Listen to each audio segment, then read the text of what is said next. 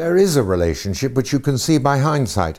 But at the time when I was doing them, I didn't see their relationship. It was just that at one time I happened to be working with coloured paper, and then uh, perhaps a year or two later, I got interested in in the things I found in a timber store, offcuts.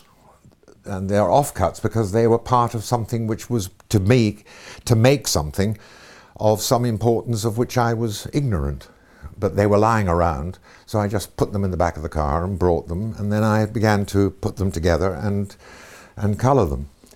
I can't pick them up now, but perhaps there's one I can pick up here. And I would paint the background and paint the objects.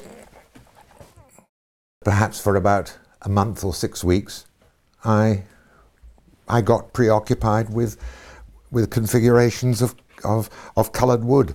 These are all acrylic paintings. There's another coloured one here, which again is it's got typography there, you see. And this is the that's the a fragmented piece of the thing used for for uh, metal grinding. It's a, on a, a disc, and I tore it up, and then I found these letters. And then for some reason, I don't quite know why, I decided to draw this this thing partly at right angles over it.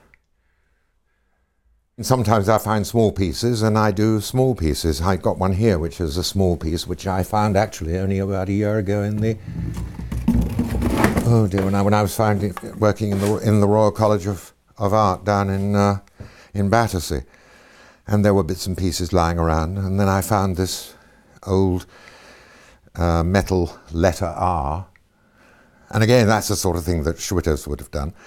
But all this d- dirty timber, which would otherwise have been chucked away. But what I did was to unchuck them and put them into an assembly which made them noticeable and considerable. Once again, the negligible and the disposable become irreplaceable. And that's, that's, that's what making art, I think, consists of.